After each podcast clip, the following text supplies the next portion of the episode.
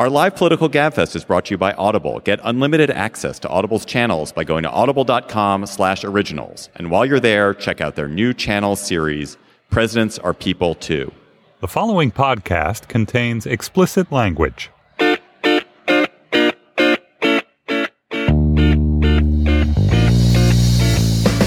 Hello and welcome to the Slate Political Gabfest for July 14th, 2016. The last week was awful, and next week I have to go to Cleveland edition. We're live. We're live in front of the largest crowd in Gabfest history at the Warner Theater in Washington, D.C. I'm David Plotz of Atlas Obscura. To my left in most things and on stage is Emily Bazelon of the New York Times Magazine. Hello, Emily. Hello, David. Hello, everybody. And to Emily's left, but only to establish our feng shui, is John Dickerson, host of Face the Nation. Hey, On this week's GabFest, the murder of five white police officers in Dallas, the murder of two African American men by police officers in Baton Rouge in Minnesota. How much worse can everything get? Then a brilliant article in The Atlantic diagnosis the illness at the heart of American politics, why Donald Trump is not to blame for our political collapse. You are. We, we are. No, them. They Us. are. Then the Republican convention is next week in Cleveland. What will happen? How many times will Donald Trump speak? Will any Republican politicians actually be there? Plus, we'll have cocktail chatter, including a Bazelon meditation on Ruth Bader Ginsburg. Oh, I got like a special promo. Then in Slate Plus, we'll have a Q&A with our audience. If you are not yet a Slate Plus member, you can get it by going to slate.com slash gabfest plus. It has been a terrible week, a week of confusion and frustration. The pointless deaths of seven people, two African American men murdered in suspicious circumstances at the hands of police officers, Alton Sterling in Baton Rouge and Philando Castile in Minnesota. Then five white police officers murdered in a depraved act of racial vengeance in Dallas. These events have thrown America into a paroxysm of, I would say, unclassifiable and impotent despair, a mourning and a fury and a kind of nihilism. On the left, there's sorrow about how Johnson's monstrous killing spree has also distracted from the legitimate concerns that many Americans have about police violence towards African Americans. On the right, there's fear that a poisonous racial atmosphere and tension has made police work more dangerous and harder than ever. So, John, you've talked about this on your show. You've thought about this a lot. Is anything that you've heard in the past week suggest to you that we're heading towards some kind of uh, national rec- national coalescing and reckoning with this, where where we agree on what the problems are and agree on what solutions are, or have we divided, is which is what I tend to see into into our camps? we've definitely divided into our camps. We definitely don't know what the solutions are. Although it must be said, if you just try and grab one little thing, if you look at the use of excessive force, excessive force statistics in Dallas before the shooting happened, they were down at a two-decade low. Now, as people have pointed out, that's because Dallas was a, a particularly uh, had a particularly bad situation in the relationship between police and the community. But the police chief there, who has now received praise from all kinds of different quarters in his ability to handle this crisis, um, he was driving those numbers down by doing what a lot of people have cited are um, the the way forward in terms of building. I was about to say rebuilding, but as um, Sherrilyn Ifill of the NAACP Legal Defense Fund points out, that in some communities, a relationship between the police and the community has never existed. It's not a question of getting back to some better time. There has never been a, a time of trust and, and working together in some communities in America. But in Dallas, they were making, making progress and doing the things. So there is a way forward in terms of de-escalation, in terms of community policing and community relations. The I'll be interested to hear what Emily has to say about body cameras because I didn't. I had thought and heard so many people talk about body cameras as a kind of solution, but I had I've learned more in in doing interviews and studying about it that there is a kind of surveillance aspect to body cameras that makes them um, tricky and not the they get thrown out as like, oh, we'll do that and it'll be fine. It matters a lot what work. you do with the footage. Right, exactly, and who has control over the footage and all the rest of it. Um, but so those are some things that have been done, can be done, and so forth. But what, um, as you pointed out, there's a lot of going to the corners. There's been some incredibly incendiary things said. There's just been some kind of unspecific things said too. I think, frankly, one of the most useful things said was what Newt Gingrich said about white people needing to understand the way African Americans feel towards the police, just in terms of creating the predicate for a conversation in which both sides put on the table as their first offer a recognition of the worldview of the other side. The president did some of that in his speech as well. But that, it seems to me, is the first thing, like it should be table stakes before you start talking about solutions. That you say the three things that you understand about the other person's point of view. I kind of think this about every single conversation, but this one in particular. It takes you a long time to start those conversations. Everyone has to like have Yeah. their predicates out there first. Right, Do your but kids would- have to do that before they sit down to dinner? Yeah, they do. You know, but uh, because in this case, people go so so quickly to their corners. The table stake I might put there, the astonishing number for me was that Philando Castile had been stopped by police 52 times in the past 14 years. I've been stopped by police once Really? in the past 14 Wow, years, and I nothing happened. I was like, you know, go ahead. And I was speeding, and I probably should have been ticketed. So, Emily, talk a little bit about the use of deadly force in these cases. I mean, one of the conversations that, that we're going to have is around is the is is what's what what is happening to cops that they feel the need to to use deadly force uh, legitimate, and what's their right to use it as as in the cases of Sterling and Castile. The Department of Justice would like the standard to be all other means of preventing imminent and grave danger to officers or other people have failed. But legally speaking, if you um, have a reasonable belief that that kind of imminent harm is um, apparent, then you can use deadly force. So it all turns on this idea of what's reasonable. And the more people carry guns, the more the police feel at risk from people's guns or at risk from particular people, the more a jury might find and a judge might give instructions that would lead you to believe that the use of force was reasonable. And we know that most of the time the courts have been very reluctant to hold police responsible. So changing that standard could be meaningful. Philadelphia is another place where deadly shootings have reduced, and the police department there actually did change the standard. And the UK, which has a much lower level of shootings for a variety of reasons, also has a different standard where you have to show that it was necessary to use lethal force. So what's interesting in the Philando Castile case is whether owning or whether having a gun on your possession, even if it's permitted, is sufficient to trigger that sense of threat. If you're black, Well, right? that's if the you're point. A black man. No, but right, but of course, simply having a firearm on your uh, person is a protected right. right. So that's where it gets uh, tricky in terms of And and presumably the police officer's reasonable expectation now that you've had police officers assassinated in New York and Dallas that their reasonable expectation of their own sense of fear is heightened and and they will there will at least legally speaking there will be any crime they commit will be seen as more justified. Right, potentially. So then, if you don't have a very strong legal backstop against police abuse of force, what is going to bring it down? Is there enough social pressure building from Black Lives Matter, from hopefully a dawning realization among enough white people that black people have a very good reason to be afraid as they're walking around. I have a little bit of confusion about why that's so hard to understand. If you're in a group that is more often targeted, unarmed black men are shot by the police at a much higher rate than white people, absent other variables. Why is it so hard to understand why you would feel afraid? That seems pretty natural.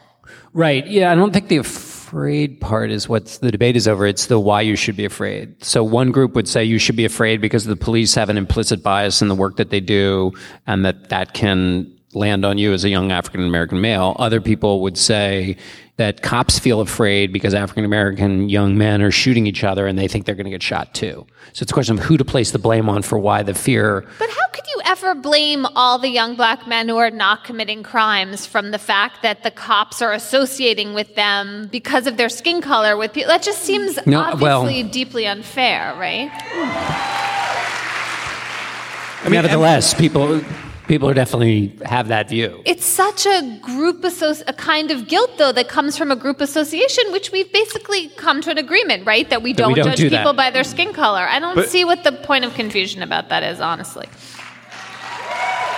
Emily, one thing I would, one thing I want to take issue with you with around is that that on this show before you've talked about how you tell your children don't talk to cops, basically. Don't call the police on other people. Don't- yeah, and don't don't assume that you should trust them. But I think true. part of what the solution is to all of this, and your children are white, Yes. is actually restoring the civic bond between police and citizens. And you have an obligation in that vein to say to your children, yes, the police are to be trusted. I mean, but if you, if you, ex- if you, ex- well, if you expect to live in a world in which the police are going to feel a, a reciprocal bond with citizens, then you need to take steps too, to say that we, we have to respect the work they do, admire the work they do, value it, and, and look to them for help and assistance. Right. And just so before you answer, that's he- totally fair. I guess I would want my kids to absorb a slightly more complex message, which is most cops are doing their jobs well. They're doing the best they can.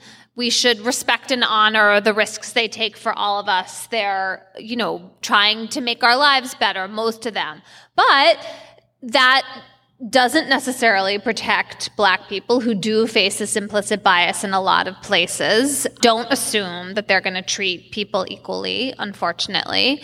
And also, if you're own if you are implicated in some way in having committed a crime knowing something about a crime think really carefully before you talk to them without a lawyer and that's just from all the examples we have of people talking to the police without a lawyer and deeply regretting it Can I go back to your point about what creates change?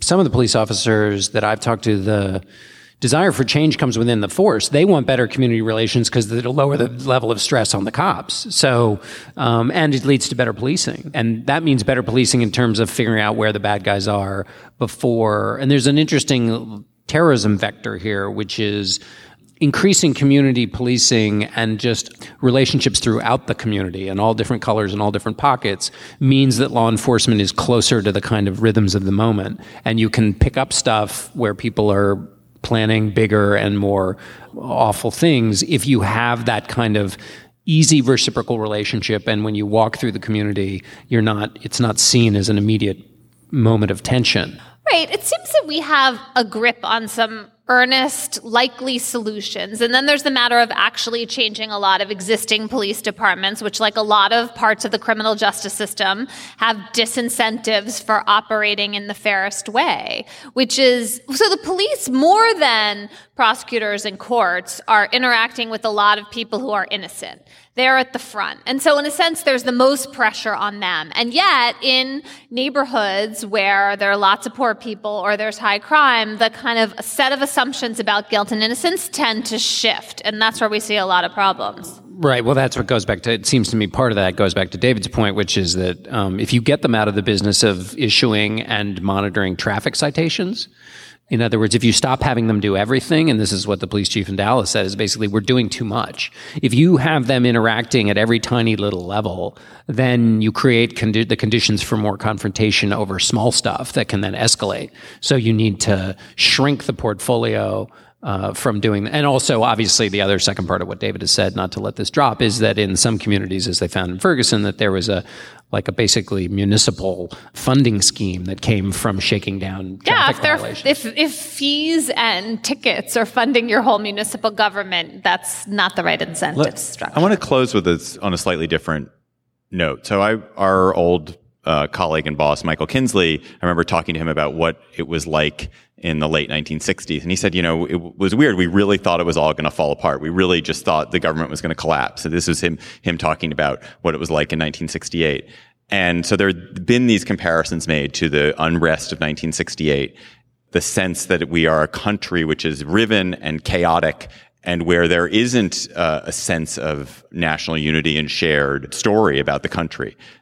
Do you guys feel that it is as dangerous as as people like Kinsley felt it was then. No, I mean there were tanks in the street in Washington People D.C. were in the 60s. rioting. They had to call it the National Guard in Michigan because 37 people were shot in Detroit, in Camden. You know, I mean there were massive, like you know, massive deaths of where you had uh, entire police. Um, National Guard forces going against the protesters.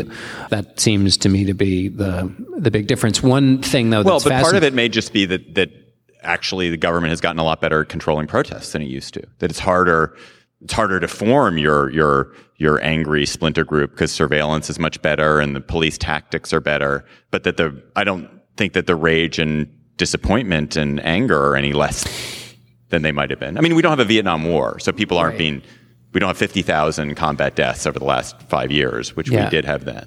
Right. So- Well, maybe that's it. I don't know. I mean, I think they're in the police forces that know how to do it well. There are protests, and I mean, this again, going back to Dallas, when you have protesters taking pictures with the police during the protest, like that represents some evolution in the way p- police. If you look at Dallas versus Baton Rouge and the way the police tr- treated the protesters, I think there are places where it's not happening the way it would have in the Maybe 60s. my question isn't explicitly the relationship between police and protesters, because I think you're right that we haven't seen protests of the sort that we saw in '68. It's that is are we at risk of a of a gross national fracture? Isn't is- this more about Donald Trump's candidacy than it is about the events of the last week and a half week? Well, but Donald Trump's ca- candidacy is Symptom, is maybe. symptomatic, right? I mean, I don't know. Maybe it's not symptomatic. Maybe it's it's causal. But I'm not sure I think Trump's candidacy is symptomatic of this divide over the police and African Americans and poor neighborhoods. I think and urban life. It seems like it has more to I mean there's the problem of the aggrieved white voter might be similar, but the tensions that Trump is tapping into have more to do with immigration and free trade and stagnant wages and inequality, Yeah. right? Yeah, I right, yeah, yes, I think it's a different. I mean, yes. Uh, we can get to that in the Trump section. yeah, be- there's Trump section coming. All right. This episode of the GabFest is brought to you by Aura Frames. Are you looking for the perfect gift to celebrate the moms in your life? Aura Frames are beautiful Wi Fi connected digital picture frames that allow you to share and display unlimited photos. It is super easy to upload and share photos via the Aura app. And if you're giving Aura as a gift, you can even personalize the frame with preloaded photos and memories. Aura Frames, in the notes that I have here, says moms like Aura frames. I'm here to tell you that is like the truest statement in the world. I gave my mother an Aura frame. She absolutely loves it. She's also always hectoring me to keep adding new photos to her Aura frame so that she's got great new photos every week. So think about giving your mother or grandmother or aunt or sister or friend an Aura frame for Mother's Day. It was named the best digital photo frame by Wirecutter and selected as one of Oprah's favorite things. Aura frames are guaranteed to bring joy to moms of all ages. And right now, Aura has a great deal for Mother's Day. Listeners can save on the perfect gift by visiting auraframes.com to get $30 off plus free shipping on their best selling frame. That's A U R A frames.com. Use code GABFEST at checkout to save. Terms and conditions apply. One of the most important articles you'll read this year is the cover story in this month's Atlantic. We've, I feel like we've said that a lot of times, but we'll say it again. The piece is called How American Politics Went Insane by Jonathan Rauch, and he tries to explain why our political system seems on the verge of collapse in a way it hasn't since the 1850s. I'm going to quickly summarize a, a very elegant and, and brilliant argument. Rauch's argument is basically you, you're at fault, number one.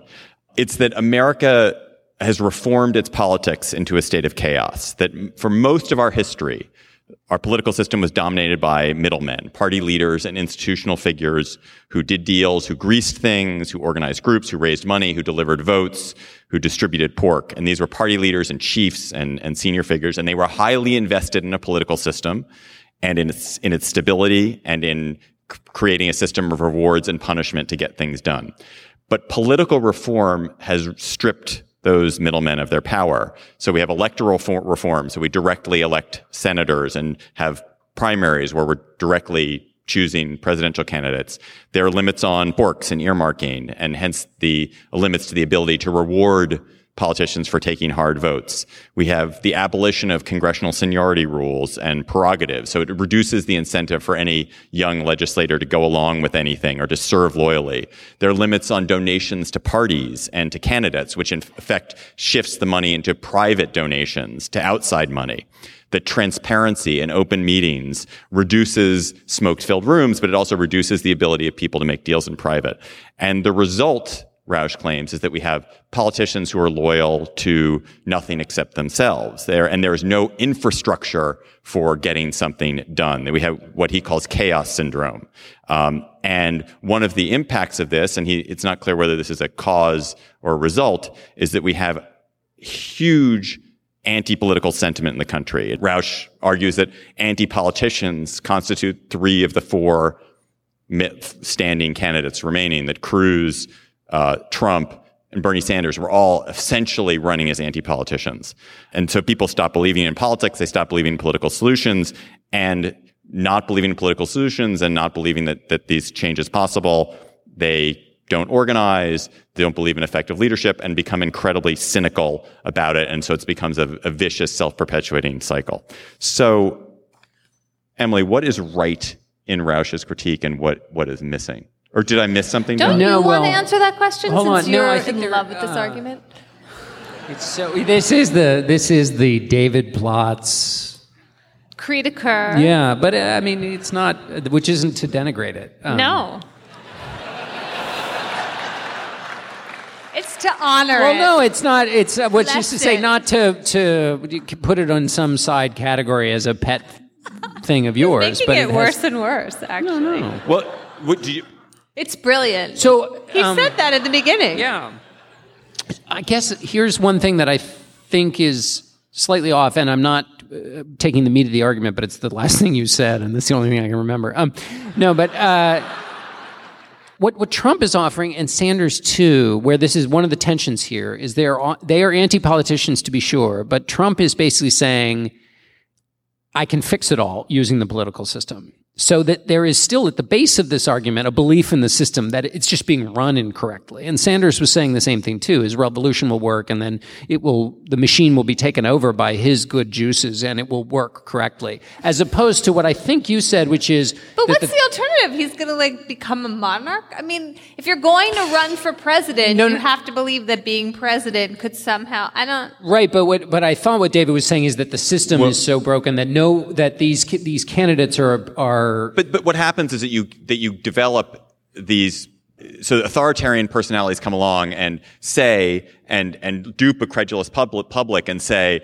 we're we're going to solve it because we're going to knock heads we're going to make you know we're going to do things differently. And you know if Trump is elected they will he, everyone will quickly be disabused of that knowledge but no nobody Trump neither Trump nor Sanders is saying actually the solutions are really hard because they require acts of political compromise and cynicism and and abandoning of principles which is what the truth is the Right. politics the, the to me the the the You're the clapping illness for here's the thing. deep Plotzian well, the cynicism? yeah, no, the illness, the illness of America is an idealism. That we have a kind of idealism about politics that we don't have about anything else in life. That that that family life and work life is a constant process of negotiated disappointment, where you.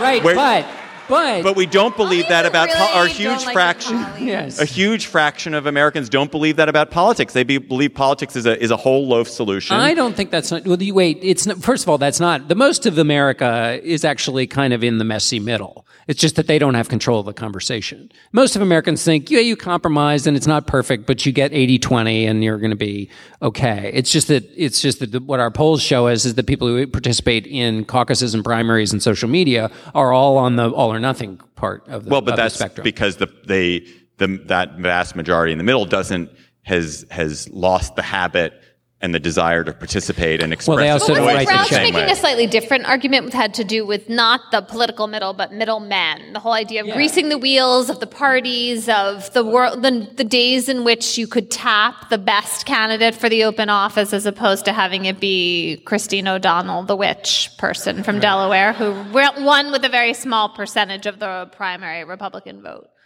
Um, I was so glad to be reminded of her. I forgot about her. She yeah, was that really was really entertaining. You really well went deep into the vault for that one. I read the article. Does Oh. that mean that you didn't finish it, John Dickerson? No, by no, Any I chance? just- um, help. Are you Sorry, that was stunned a into little I'm- silence? I'm- I'm- sorry. Well, I, here, She's I'll raise pinned me ano- to the ground. I'll raise another point, which I don't think Rauch talked about, which to me is really important, is that that another reason why I think our political participation, the habit of political participation, has fallen off for so many people, is that there's this vast swath of things which are entitlements now, and Social Security, Medicare being the, the main ones, where people just expect to get it.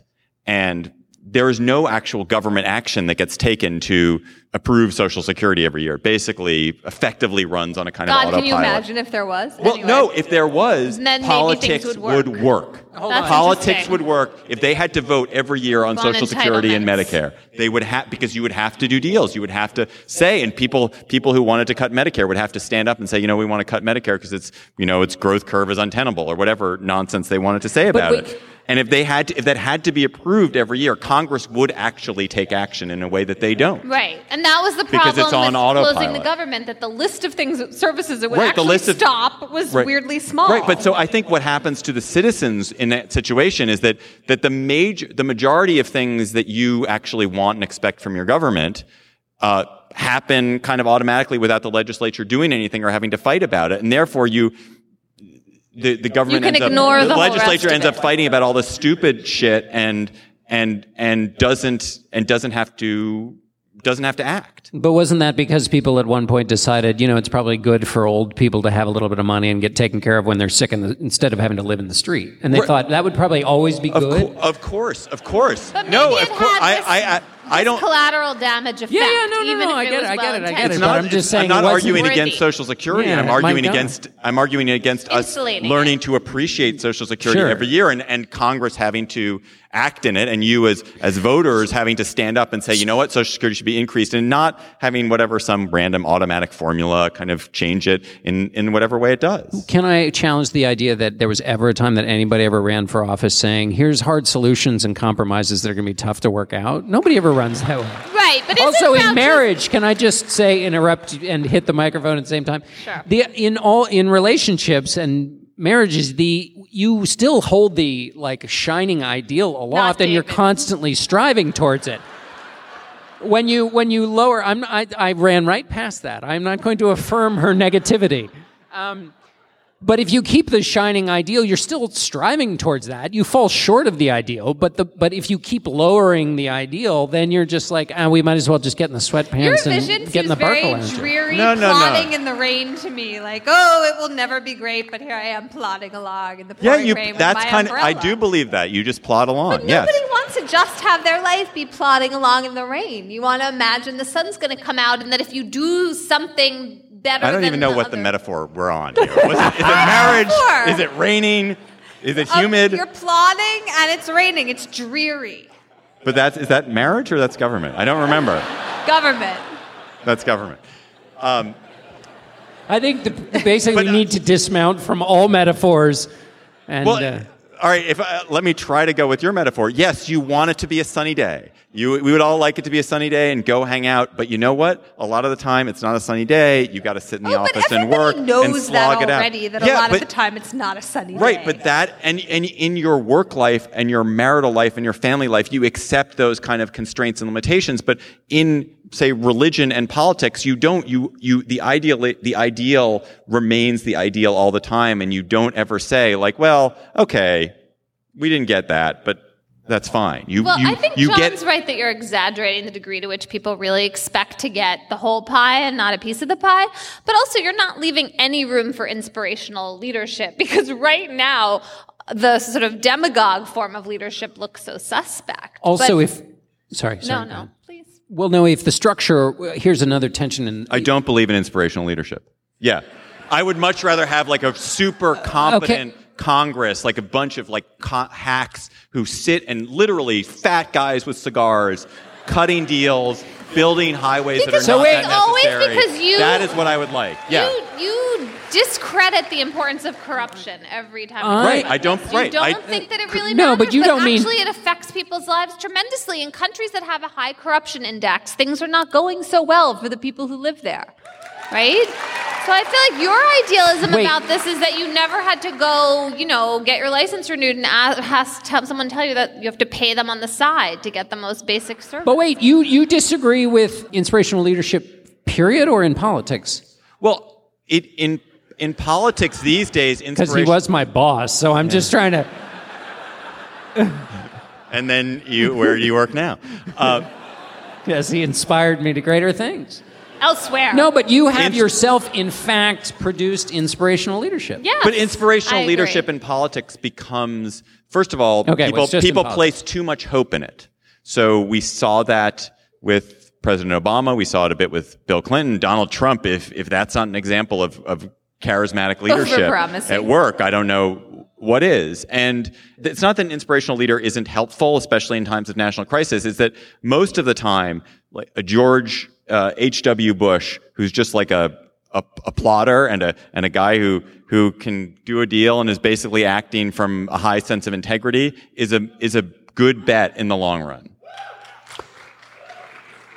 So that's that's a fine argument. Uh, And, but, and and we don't allow those people really Well, to have purchase in politics sure. now because Oh. because there's such a premium on the charismatic. I'm going to sweep in and change things. But George, George Herbert Walker Bush, uh, you know, arguably more than anybody, uh, piloted his life based on those ideals that you're saying. I mean, when he went to war, all the times that he sublimated his own personal passion and and ambition for the greater good, all of that was done on the backs of a set of ideals instilled in him and his parents that are all the things that you want to get rid of. But he was plucked by the party, or at least other members of his family were, right? Were you talking about the Herbert Walker or W? well, Herbert was Walker. actually, Yeah. yeah. Herbert Walker kind of did the, you know, spend his time. I mean, he was, you know, chair of the party, then CIA, then Republic, then um, uh, envoy to China. Like he did. A, there were a lot of times in his career where he didn't get the thing he wanted and had to go do the thing over here, all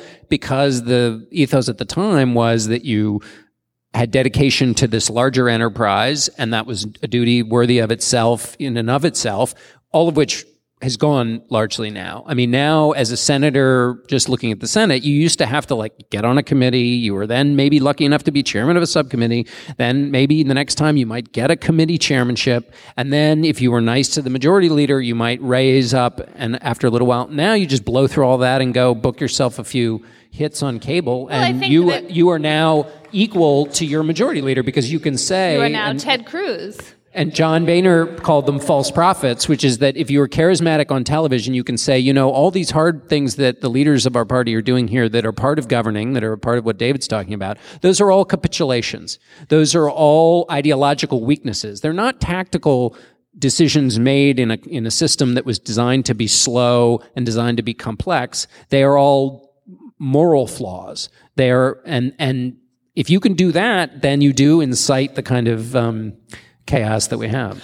Here's a question I had about something I thought that Rauch kind of glossed over campaign finance reform. So he, I think, is arguing that that's a lost cause, that part of greasing the wheel is allowing soft money donations, especially to the parties, which then give them more control again. And that the problem with Citizens United isn't that it opened this big faucet, it's that the faucet is now directed to the super PACs, it's less and less in the control of the parties, as opposed to having some hope and prayer of someday limiting the um, influence of very wealthy people and corporations.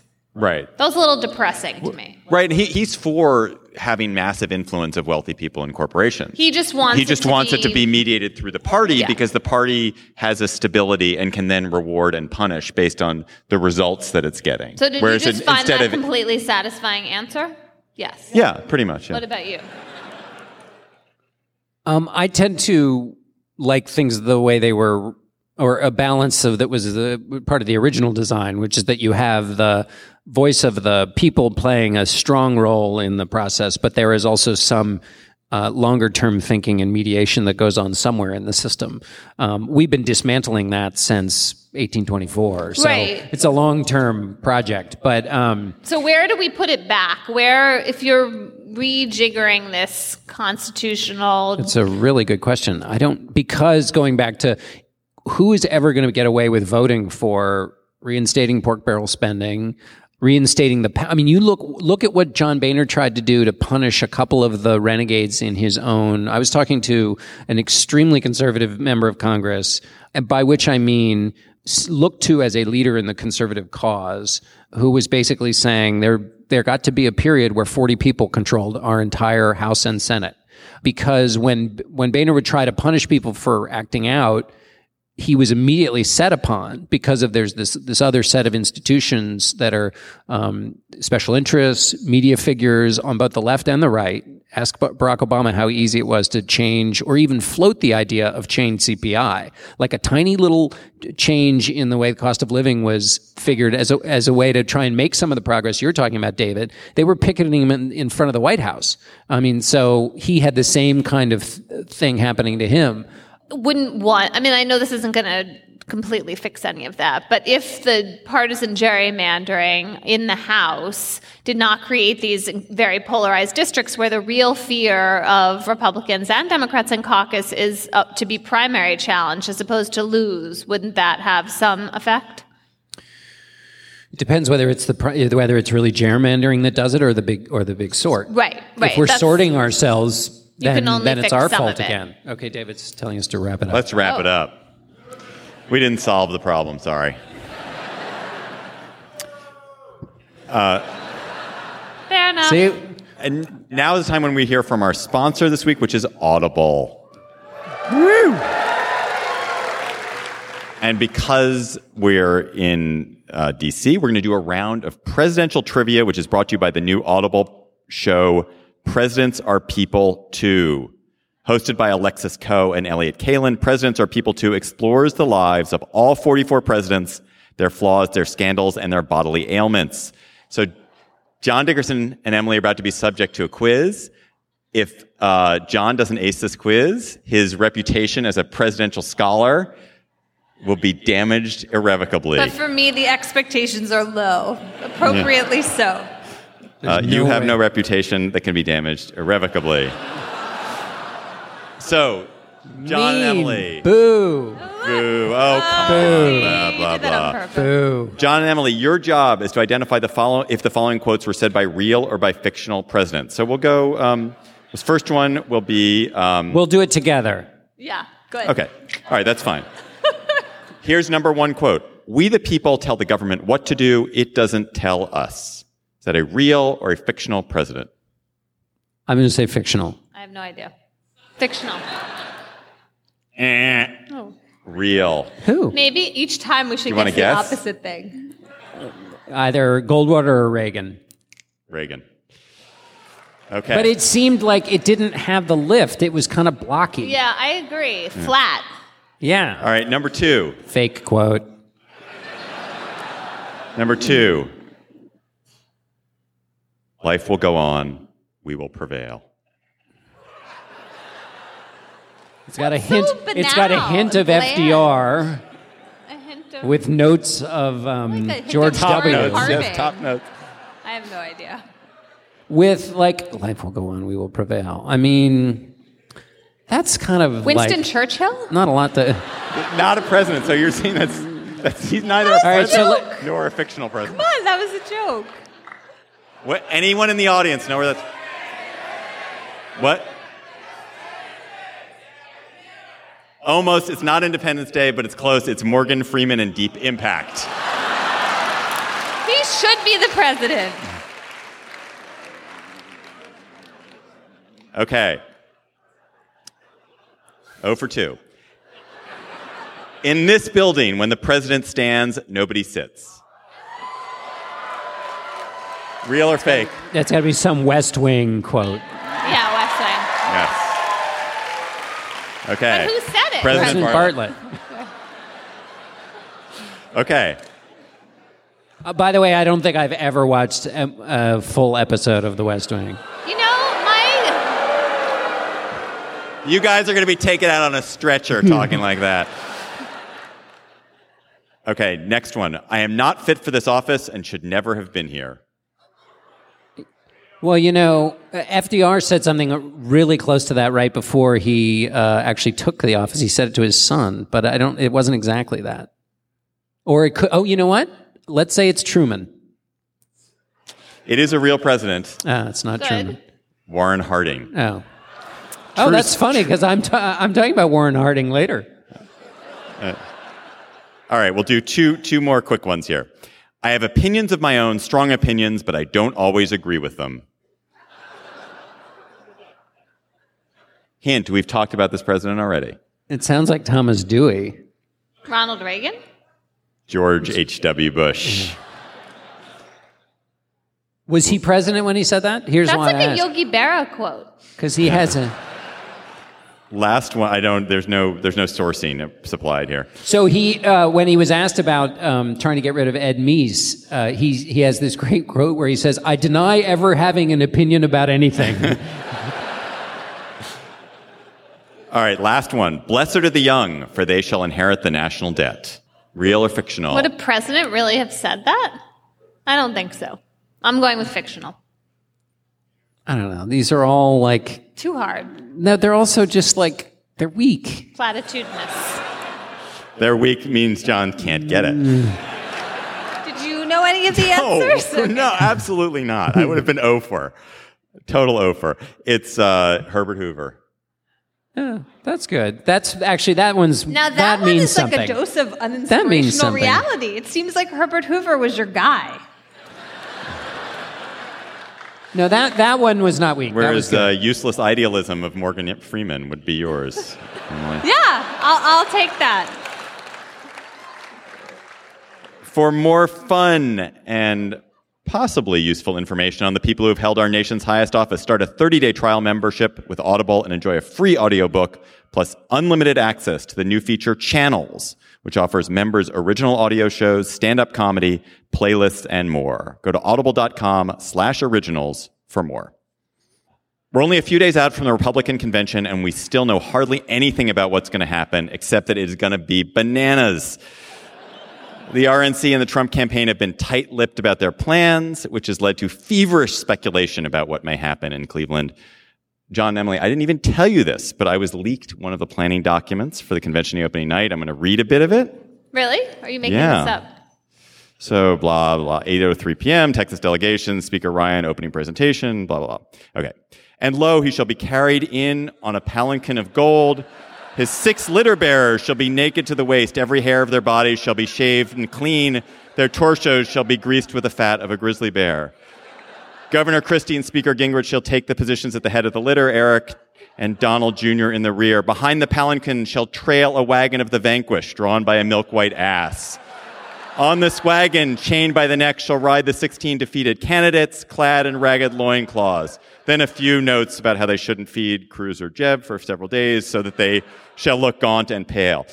Then the bit about Ivanka in the platinum chainmail astride a Palomino. And the, 12, and the 12 trumpets shall sound, and the gates will open, and he will rise to the podium, and all will bow, and all shall avert their gaze. So it sounds great, really. It sounds like a good reality TV show. I'm sorry, I'm going to miss it. Um, so, John, you're going to go in. How, how do you expect Cleveland is going to be different from previous, previous conventions you've been to? Well, I think that um, since 1980 on the Democratic side, every convention that we've seen, everybody's said in one version or another, it's so it's so prepackaged. It goes off and it looks like a big one long big infomercial. I bet if we looked at the Google spike on the word infomercial and convention, it would just go sky high. If this comes off and is that flawless and that seamless in its representation of one of America's major political parties and the unity with its nominee, that will be news. So if the normal thing happens, that will be news. If you talk to members who are, many of whom are not attending, They worry, uh, you know, about the state of the party, the future of the party, the lack of unity, the nominee. I mean, you have one of the speakers is the Senate Majority Leader who says that the party's nominee is not a credible candidate.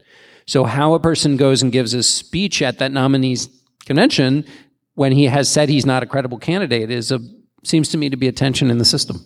How different will the do you think the composition of the attendees really be do you think it's going to feel wholly different that all the normal people well, you used to you look forward to seeing will all be missing? No well so a lot of the so a lot of the officials will be missing and in smaller degrees that was certainly true of of other parties. I mean um, when barack obama had his uh, reelection convention there were some members of his party that didn't show up because they were in tough races and he was a liability. The numbers are much larger in that with Donald Trump. Or you have members who I was talking to one the other day and I said, so I'll see you in Cleveland. And, and they were like, if you if you're there in the 20 minutes I am. I mean, they, so the, the level of um, separation from the show in Cleveland is bigger now this year than we've seen before. I think, though, the delegates, a lot of the delegates are regular old party people. I mean, that was one of the fears that Donald Trump had was that a lot of the people who were there tend to be more establishment type Republicans than Donald Trump type Republicans, which means you you could have a dynamic of what happens in the House and then a dynamic of what's going on outside. I mean, obviously not only because there will be the protests, but because a lot of the Trump supporters who won't be credentialed delegates, but who are part of his movement will be there just to be, you know, cheering him on. John, just to talk about one. Um, so when I read about convention rules, I immediately go to bed. But there was this, this another whistle stop convert. so there, there, was this discussion that the rules committee that if you got a quarter, I think a quarter of the rules committee to vote, they could put force a vote on whether delegates could be unbound. Yeah. They could change the rules so delegates be unbound. And were there enough delegates on the rules committee willing to vote that? And if they did that, then they might be able to force a floor vote about this question, which then all the delegates could vote not to nominate Trump. This is pure ludicrous uh, fantasy on the on the no Trump people, right? It's a super long shot. It is a um, you shouldn't dismiss rules fights so quickly, though. Um, no, no, no. Because rules fights are great, and the reason they were um, a big the deal, YouTube audience just that one yeah, person just, just went just went to bed. Yeah, they're off watching uh, like cats play frisbee golf or something. Um, so in, in idea for a startup. In 1952 and 1976 and 1980, the conventions, the first two on the Republican side and the, and the third on the, on the Democratic side, the rules fights were really a big deal because delegates who are bound to the vote on the nominee are not bound in rules fights. So if you've got a nominee you're not quite chipper about, you can vote in a rule that actually hurts that nominee to get a kind of sense of the room that's the way it happened in those years. And in fact, that's how Eisenhower got the nomination. Like he successfully did a rules vote that showed everybody, hey, everybody wants Eisenhower, not Taft. Okay, let's all go to Eisenhower. But there was an alternative that time. We had there, the Republicans have no clear alternative this time. Woohoo! Sorry. The virtue of interrupting because I made the super obvious point. no, you. no, no, no. It was like an alley oop. You see. Yeah, I, thank you. So, so do you think there is this vote going to happen, or it's not well, going to happen because there might Emily be a vote on the. so there's a question of whether they can vote their conscience and not be bound. Um, so let's imagine that the vote takes place and it even succeeds in the rules committee. So it gets voted out of the rules committee. It had, then has to succeed in the entire in the larger convention. So 1,237 delegates have to vote to support it. Without an alternative, that seems. And by the way, once it gets to that vote, we'll all be, everybody will be on TV saying, oh my gosh, chaos. There will, might be, if, given that we've already seen the party unity and rallying instinct kicking in to the extent that there hasn't been a real break from the nominee, despite what Paul Ryan has said and despite what uh, Mitch McConnell and, and Mitt Romney and various others have said about uh, Trump. I mean, the convention is still happening. He's got the delegates. It's proceeding apace the sense of chaos that would come after a rules committee vote that unbound everybody would lead probably a lot of people to say, hey, wait a minute, we, we don't have an alternative. We look like we're a chaotic party. We really don't like Hillary Clinton. We really don't like Hillary Clinton. Let's all get together and not cause any more chaos. Emily, what do you think? Donald Trump is obviously a, a spectacle creator uh, of the highest order. but I actually not sure this spectacle lends itself to his particular set of talents. How come? Well, because I, I actually weirdly for something which is effectively a coronation, the the ideal nominee has a sense of humility, humility and like there's a heaviness to them, and that the, this is a weight that I'm going to bear. I'm going to bear it for the country and for my party. And Trump is incapable of that sort of Gravitas. solemnity and gravitas and and, humil- Well- and humility. I think. I don't. Well, the so I don't know if that's true, but it. Oh, it's Um, true. That's true.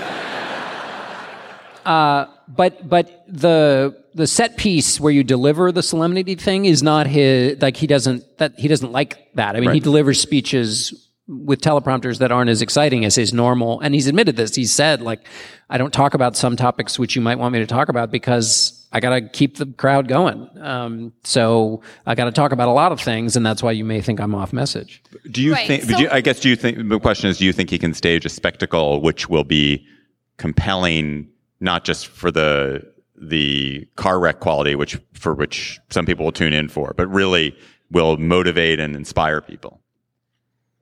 Outside of his constituency, probably not. But it seems like he has some choices. So one thing he could do is just swagger in, be completely unhumble, and just rewrite the script and have a different kind of attitude and affect and feeling and make it his own and be unabashed about that. That seems pretty likely to me. A second possibility would be to act the humble um, burden carrier, and that would be so surprising to everyone that he would get like extra credit for it in the way that you know he seems to get occasionally, right? I think the people who would be poised to give him extra credit for that Won't are even. probably already gone. Lost. And by the way, he's getting outspent 15 to 1 in ads. He's had a terrible three weeks. And he's tied with Hillary Clinton and beating her in some battleground states. His way is doing just fine for him right now. Right. So he's Uh, really unlikely to switch. But does he give a speech like the one he gave where he start, you know, he missed his opportunity to go after her on the last week crazy speech with the mosquitoes? Or does he give a speech that is more statesmanlike? I think he Seems like probably gives a more statesmanlike Yeah. speech. I mean, the question is just a, maybe this is a small question, but conventions are usually about at some point uplift. Um, you know, in 1976, when Reagan spoke and overshadowed the party's nominee. Gerald Ford, it was because he gave a more inspirational speech. When Kennedy gave his Dream Will Never Die speech in 1980 and overshadowed the nominee, it was because he gave a more inspirational speech. When you know, Barack Obama in 2004. It is the tradition of speeches that the only one that I can think of in the modern era. By the way, the modern era is the great dodge of anyone making the kind of claim I'm about to make. So true. yeah. Right. Because you the could, modern it could era mean could- like the last five Sure. years, the last 50 years, or just until you Or just since find a counterexample. Since we Since started we've the been show. on stage, yeah. Um, the only one that has made news, and it was not positive news for the party at the time, um, that was that was that was negative in tone was Pat Buchanan in 1992. Goldwater's speech, which is considered, some a lot of people think Goldwater was a pretty negative guy, was not negative in the sense for conservatives who saw it as a call to arms and a kind of uh, a standard to to go behind. So I wouldn't put him in that category. So I guess my point is it'll be interesting to see whether the tone of the entire convention is you know the the tagline is make america great again that's that's clearly an optimistic um, line the question is whether the the gut feeling coming out of this 4 days is a negative feeling about all of the challenges and problems in america or whether he and his convention find a way to lift up a, an extended narrative of hope which has not so far happened Can you say something reassuring about those polls you just mentioned?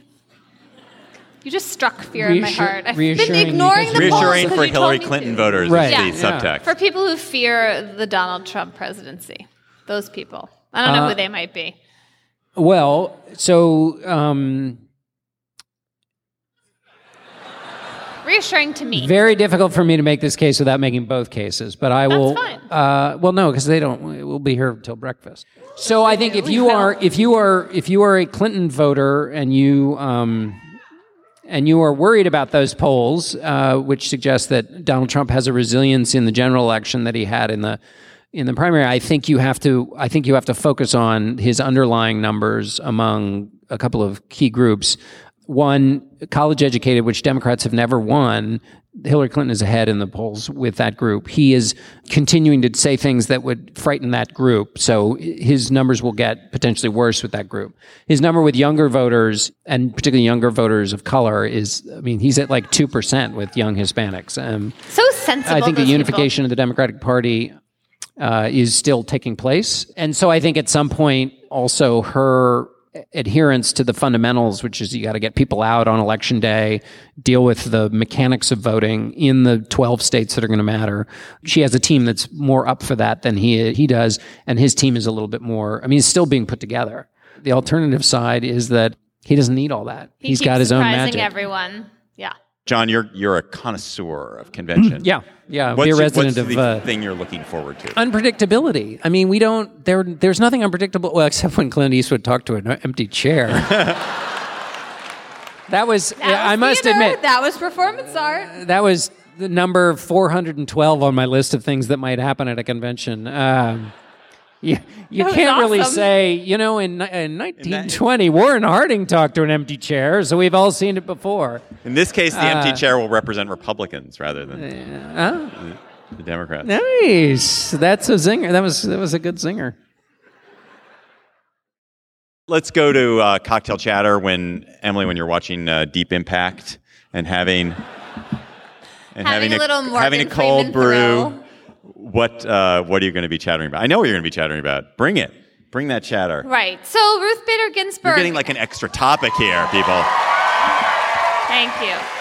Uh, Ruth Bader Ginsburg had a very outspoken weekend and week in which she said she couldn't imagine a Donald Trump presidency. Then she called him a faker. She retorted after he, yeah, so no, actually, let's not cheer for her because, so here's the problem. There's this thing called the Code of Judicial Ethics, which makes it against the rules for judges to endorse political candidates, and it doesn't apply to the Supreme Court.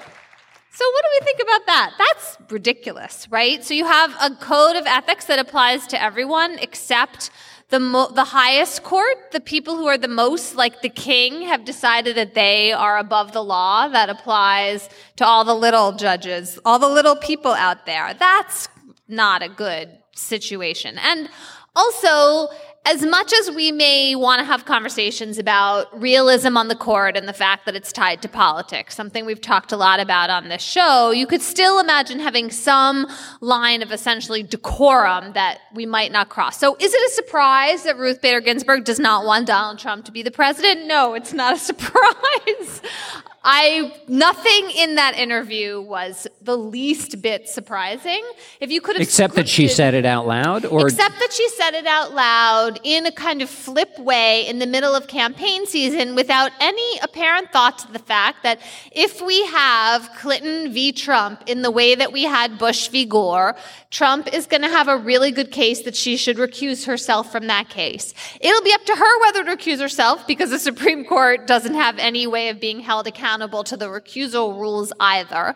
But it will be, right? That's another problem. Also, there are only eight justices, so Yeah, so that would take it down to seven if she recused herself, and that would not be good for the Clinton side of Clinton v. Trump. And so I've just created this incredibly partisan divide in this, you know, not, it's probably not going to happen, but it's possible. So there was this moment where there was a case in front of the court about whether it was legal to strip a high school girl for having had like a double Motrin, essentially. Like, yeah powerful Tylenol at school.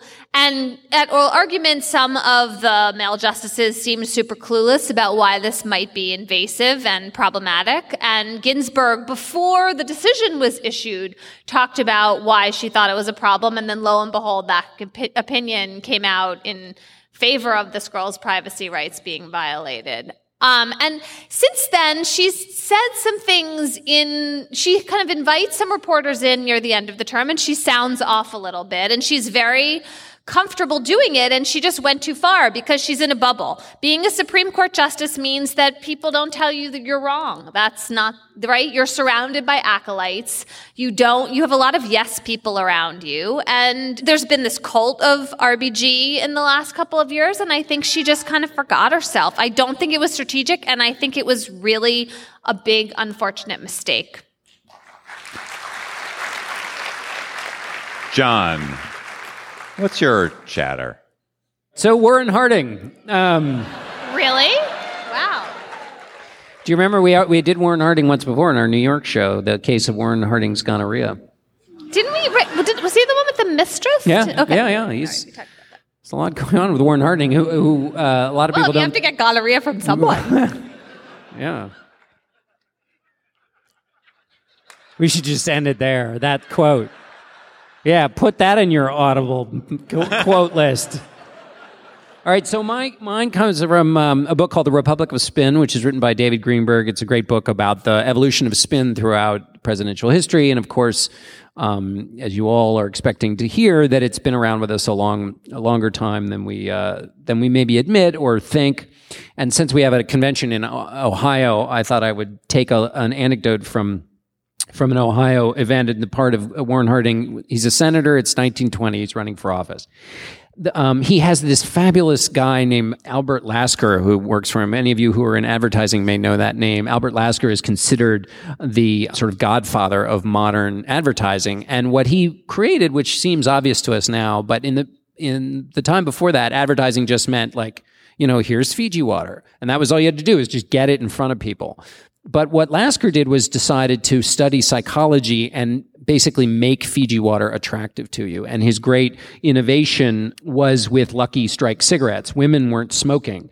And so he basically created a bunch of ad campaigns that suggested that it would be slimming if women would smoke Lucky Strikes. And then, of course, True, but deadly. Right. And then, of course, you, have um, hospitals being built to take care of the people dying from lung cancer. But um, he created this, what's called Reason Why campaign, which is to explain, like, psychologically why things were better. Okay, so he revolutionized appeals on television and in film he creates a film for Harding about Harding going about his day. And one of the things that Harding is doing is golfing in this film of him doing all of these wonderful things when he's in Ohio. Harding was running a front porch campaign saying that to campaign was, was beneath the office of the presidency. So people should come to him, which isn't king like at all, but nevertheless. Um, but these videos were, or these movies were basically the way to get him out in the hinterland. But the problem is he was golfing in one of these videos or in one of these movies. And when it would run in the theater houses, when the golfing portion came on, people would just go dead quiet. Basically, it was seen as a rich man's sport. And so he had to fix this.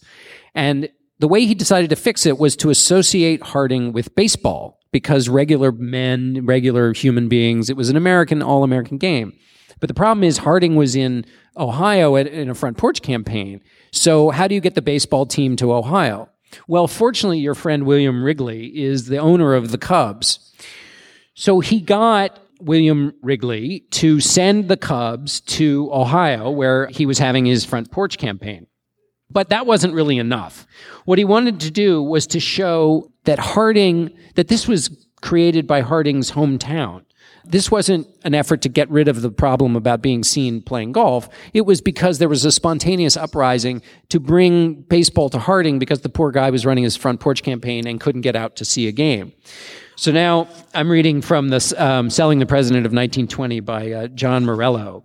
Lasker began thinking about how he could quickly put Harding in the best possible light with the greatest number of voters, and then in the process eliminate the golf blunder.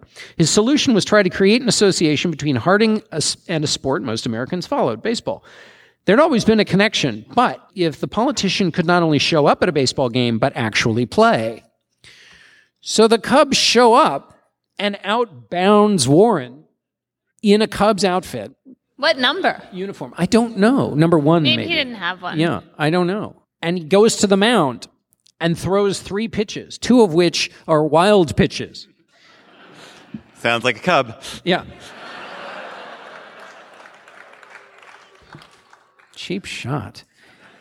Nevertheless, after throwing three pitches, two of which were wild, the first batter for the Cubs struck out.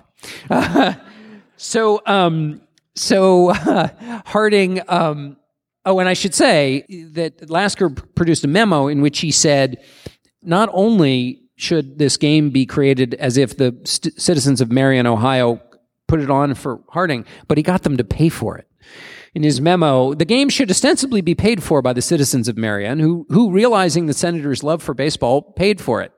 The appearance of local participation would give the impression the event was a homegrown affair, a natural and sincere expression of a town's love for and appreciation for its favorite son. Before Warren, Harding bounds off the off the um, field, he then lapses into one of the most extraordinary extended metaphors about the fact that the Democrat Woodrow Wilson is not allowing the Republicans to participate in the Versailles Peace Treaty. And we will end on Warren Harding's extended baseball metaphor. You can't win a ball game with a one man team. I am opposing one man play for the nation. The national team now playing for the United States played loosely and muffed disappointingly. The more domestic affairs and then struck out in Paris. The contending team tried a squeeze play and expected to secure six to one against the United States. But the American Senate was ready with the ball at the plate, and we are still flying our pennant, which we won at home and held respect against the world. Hail to the team play of America. Wow.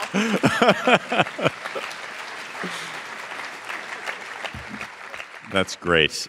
Um, I have a very trivial chatter in comparison. By the way, it was a tremendous success. Like nobody ever thought about golf again. So um, I had a great date with my wife Hannah the other night, and we we walked down 14th Street and went to Trader Joe's. It was awesome. Um, but Is that one like thing, a new Trader Joe's or something? Or yeah, you haven't lived here for a long time. It's been there probably five years. But we came up. So all all of you who are in couples here, I've got a gift for you, which we came up with a great game. And so this game I call 10 second wife or 10 second husband. You could call it that. So Spouse. the way you play the game is you pick a defined area where there are a bunch of people and you're walking by it and you walk by this area. And as you walk by, you have 10 seconds and you have to pick some person in that group who you would marry. and it is, it's unbelievably fun because it's the, it's the, the tyranny of choice. You don't get the endless supply of people where you can pick the, the 1300 people in the Warner Theater. You just have these eight people and you frantically are looking as like, is she, you know, she, she seems to be talking a lot. Like, I don't know if I'd want that for 50 years. Um, that, that dude's haircut is too broy.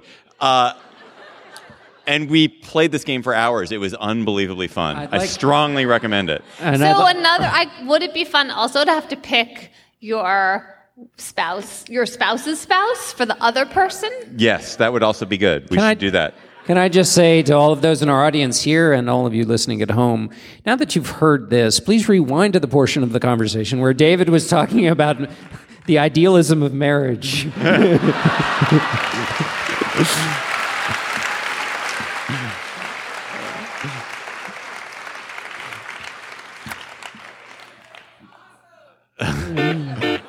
This live show was sponsored by Audible. Special thanks to Live Nation and the Warner Theater.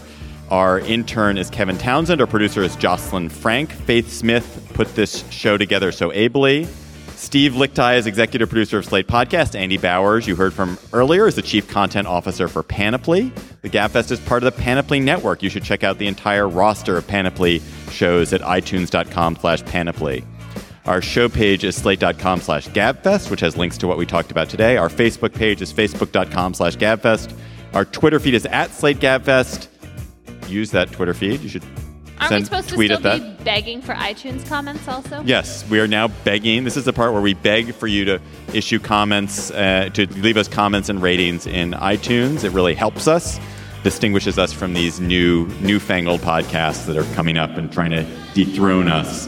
That would that comment, "We love you," is a nice comment, but it would be more useful if you did that on iTunes. For She's not going to pick you as her 10 second husband. for Emily Bazelon and John Dickerson, I'm David Plotz. We'll talk to you next week. Step into the world of power, loyalty, and luck. I'm gonna make him an offer he can't refuse. With family, cannolis, and spins mean everything. now, you wanna get mixed up in the family business. Introducing The Godfather at ChumbaCasino.com. Test your luck in the shadowy world of The Godfather slot. Someday, I will call upon you to do a service for me. Play The Godfather now at ChumbaCasino.com. Welcome to the family. No purchase necessary. VGW Group. Void where prohibited by law. 18 plus. Terms and conditions apply. Hi, this is Dahlia Lithwick, host of Slate's legal podcast, Amicus. If you're listening to this show, you might be interested in Amicus's live show that we're hosting in Washington, D.C. on Tuesday, May the 14th. My colleague, Mark Joseph Stern, and I will be talking to some amazing guests, including Sherrilyn Ifill and a sitting state Supreme Court justice all about how originalism, a relatively recently invented way of interpreting the Constitution, has taken over the Supreme Court and radically reshaped the law. It's been doctrinal rocket fuel for the conservative legal movement and facilitated the rolling back of abortion rights, the expansion of gun rights, and the obliteration of the separation of church and state. And as another wildly consequential Supreme Court term careers to its end, the court's originalists are on a tear. But there's something you can do about it, and we hope you'll join us in DC on May 14th to explore the possible pathways out of the current situation. Go to slate.com slash amicus live for tickets.